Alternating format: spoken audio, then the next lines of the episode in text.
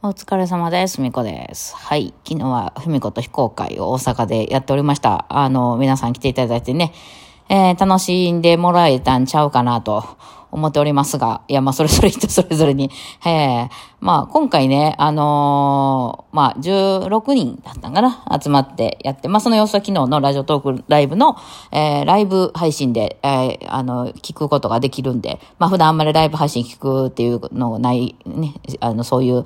えことをやらやらない人もよかったら、私のチャンネルの、私のページからね、ライブの様子と遊べるので、えー非公開 in 大阪やったかな？難波やったかな？なんかそんな題名のやつでね、えーちょっと初め結構前から、えー配信してたんで、始まるの30分後ぐらいからやと思うんですけど、まあどんな感じでみんな弾いてたかみたいな音声だけで楽しめるかなと思います。で、ちょっと雰囲気的なやつとか、私インスタのアカウントがあるんですけど、あんまり運用してないんですけどね、もうほんまそれはあの、なんていう、ちゃんと運用しようとしなくて、ほんま載せたいのをたまに載せてるだけみたいな個人的なやつなんですけど、えーそこにちょこっと載せました。はい、こんなん昨日やってたよみたいな。ああの、見た目が知りたい人はそっち見ていただいたらわかるかなと。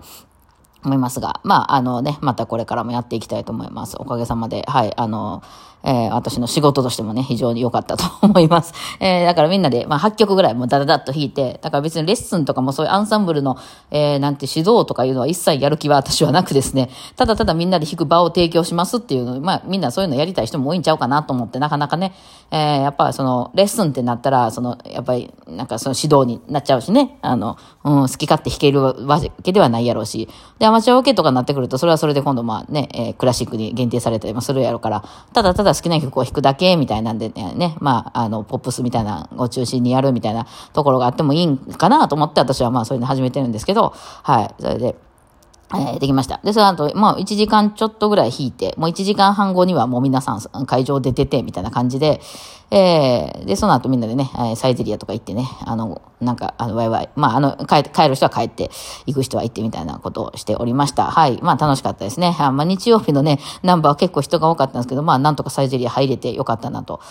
思っております。はい。えー、で、忘れへんうちに言うとかなあかんのが、えー、その、その、えー今度そのナンバでもう一回やるのは9月19日ですね。まだもうちょっと受付できますんで、よかったら、えっ、と、まだ、えー、あと7、8人は入れるはず。うん。なので、えー、あ、やってみようかなとか思う人とか、申し込み忘れてたわみたいな人は、あの、私のツイッターに DM ください。また近くなったらね、あの、もしいっぱいになってなかったら、あの、出していきますけど、なんか結構埋まっちゃうのですよね。はい。で、東京の、えー8月13日の東京の非公開渋谷でやるやつは、まあ、この間、その、えーくじ引きさせてもらったんですけど、そこで当選した方のお名前は、えー私、あの、一番上に貼ってるかな、今私のページのところの一番上に、その当選者発表みたいな、えートークを貼ってますんで、えーまあね、あの、も、もちろんその手続きしてくれてはる方はすぐしてくれてはるんですけど、えーそこで参加ってなった方は、まあ参加費的な感じでギフトを送ってくださいと。要するにそこで当選になって、で、私のところに今限定ギフト、なんか限定チケットみたいなのが3000コインのやつが出てるんですけど、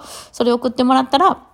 あの、参加っていうことになりますんで、あの、カウントしてるんですけど、あとね、5人やったか6人やったか、まだちょっとチケットを送っていただいてないので、えー当選してて、なおかつ、まあ、行くつもりしてますっていう人は、その限定チケットを私に送ってください。はい。そしたら私がそう、あの、見てチェックしてますんで、あの、ですね、もしそれ両方がね、あの、確認できないってなったら、ちょっと、あの、次の人に回そうかなと思うので、あの、ね、抽選外れちゃった方がいらっしゃるので、はい。ってなってますので、あの、よろしくお願いします。というわけで、それをしてくださいって感じですね。はい。ですね。うん。で、えっ、と、まあね、その非公開みたいなやつは、まあ、前、今までも、まあ、その、今回みたいな形でやり始めたのは、初めてなんですけど、ポップスでね、やり始めたのはあるけど、まあ今までも私なんかそういうアンサンブルクラスっていうのは音楽教室で持ってたりとか、うん、してて、なんだかんだとなんかこう人気は出るんですよ。まあレッスンもそうなんですけど、私の場合はね。うん、だからここに関しては、まあ需要があるところなんだろうなとは思います。はい。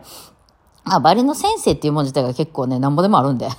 あの、選ばなければね、その、そこで、その、きっちりね、ばあの、儲けていこうと思うと難しいかもしれないですけど、まあ、どっちかというと足りてないのかなとは思います。特に大手の音楽教室なんかやったら、バイオリンの先生っていうのは結構なれるんじゃないかなと思うんですよね。ある程度のレベルまでいってれば。その、まあ、ね、あの、なんですよ、バイオリンのレベルがその音大のとこまで行ってないとかやったら、まあ難しいかもしれないけど、例えばね、最近始めたとこの人がすぐなれるかってはそんなことないと思うんですけど、まあ音大で出てある程度の、うん、あの、って言ってたら、まあ、あの、選ばなければなれるんじゃないかなとは思いますね。うん。で、その、なんていうんですかね、その、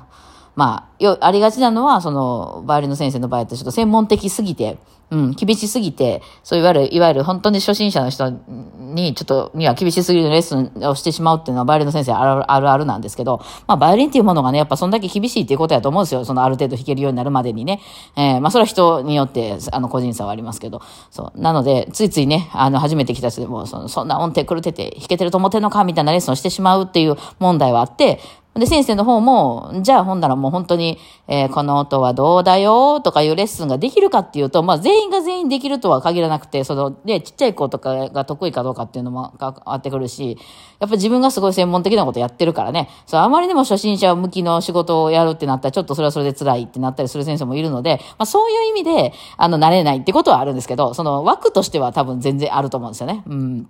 まあ、っていうので、ええー、まあ、あのね、まあ、それは置いといて、えっ、ー、と、まあ、私はアンサンブルしますよとか言って、言ったら、まあ、人が来るし、あと、まあ、YouTube なんかでもね、一時その、鈴木の一巻を今回弾きますよとかいうの、まあ、あれも毎月のように、毎月というか、まあ、できたら毎週のようにやろうかな、みたいな思ってたんですけどね、あのね、こういうね、こう、イベントをね、続けていく上でね、あの、大事なことって3つあって、うん。まずその、継続していく上でね、うん、続けれるかっていう、その、そこが存在するかっていうところが3つあって、まずそのお客さんが集まるかどうかっていうところですね。お客さん、まあその、こういう私らの場合やったら、その生徒さんみたいな人が、まあ、バイオリン弾きたいとかね、まあ、他の楽器でも、の人が来るかどうかっていう問題ね。まあ、それやりますって言っても、その、誰も申し込みがなかったら、それは成り立たへんわけで、えー、うん。で、まあ、その申し込みが入ったとしても、まあ、楽しかったよって言ってもらえるかみたいな、そのお客さん的に満足度っていう問題。と、それがまず一つ。で、二つ目が、その、なんていうの、そのイベントとして収支が成り立ってるかっていう問題ね。えー、もちろん、その、あの、やり方にもよるんで、別にその赤字が出てもそういうことが、その自分にとっては、そのや、やりがいがすごくあるから、あの、全然その収支とかどうでもいいんですっていう人は、それはそれで、まあ、その人の中で OK やからいいんですけど、まあ、私の場合はそれで食べているから、あ例えばやればやるほど赤字になるみたいなことがあったら、ちょっと続けていくのはしんどいなってなりますよね。うん。そういう意味で、ちゃんとそれをやって、こう、その赤字にならずに儲かるかどうかっていう話。そう。で、で、そこの二つはね、まあ、私多分クリアしてるんですよ。もう、その、まあ、今までのアンサンブルのようなクラスでもそうですね。うん、生徒さんはく、あの、お客さん的なところは絶対来る。で、その、えー、やりますかって言ったら、まあ、ある程度は儲かるっていうシステムには必ずなってるんですけど、もう一個一番大事なところがあって、私にとって、私が楽しいかどうかっていうところなんですよね。えー、まあ別に仕事やからね、そのむちゃくちゃ楽しくなくても全然いいんですけど、嫌なこと、例えばそれがものすごく私にとって嫌なことやったみたいなことをやった場合は、やっぱりね、2回3回はね、お金入ってくるしと思って頑張れるんですけど、まあ世の中の皆さん仕事ってそうやって頑張ってはるのかもしれないけどね、お給料のために 頑張ってるかもしれないけど、もう私の性格的にね、うん、やっぱり数回でね、もう無理だってなっちゃうんですよね。やっぱね、つ辛すぎるってね、なって、もう他にもまあそれで、それしかないっていうんやったらともかく、他にもまあ仕事があるんであれば、もうちょっと遠慮して、していただきますみたいになるんですよね。うん、あの、性格的に。そう。で、やっぱりそこでクラシックを弾くみたいな感じになってくると、私にとってそれは結構嫌なことなんですよ。だから続かなくて、あとはまあ鈴木の一巻引くとかいうのも、やっぱ私はもう脆くないからね。うん。だからもう今回は、やっぱちょっと続けていきたいなっていうのもあるしね、せっかくこんだけ需要があるわけやから、まあね、できても規模とか大きくして私がうはうは儲かったら最高じゃないですか。ね。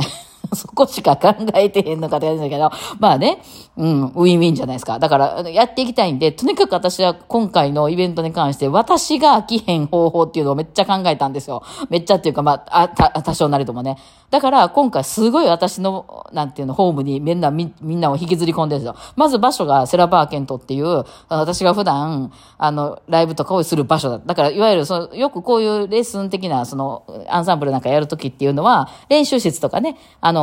それこそその公民館みたいなとことか、そういうか、ね、レンタルスペースみたいなとこ借りてやるみたいな人が多いと思うんですけど、ああいうとこやとテンション上がんないですよ。私のパイプ椅子みんなに出してきて、えー、なんかこうみんなで机出してやるみたいなのは、なんかテンション上がんないので、ああいうちょっとこう、なんていうんですかね、あの、テーマパークじゃないですけど、ちょっとノリが違うよね、バイオリン弾くとこじゃないよね、みたいなとこでやる方が好きで、いや別にそれはお寺とかでもどこでもいいんですけど、なんかこう、非日常な空間の方が私がテンション上がるから、うん、その、いかにもレッスンみたいな、レッスンの部屋でやりますみたいなした、なんか、カーペットみたいな引いとってさ、みたいな、そういうとこじゃなくて、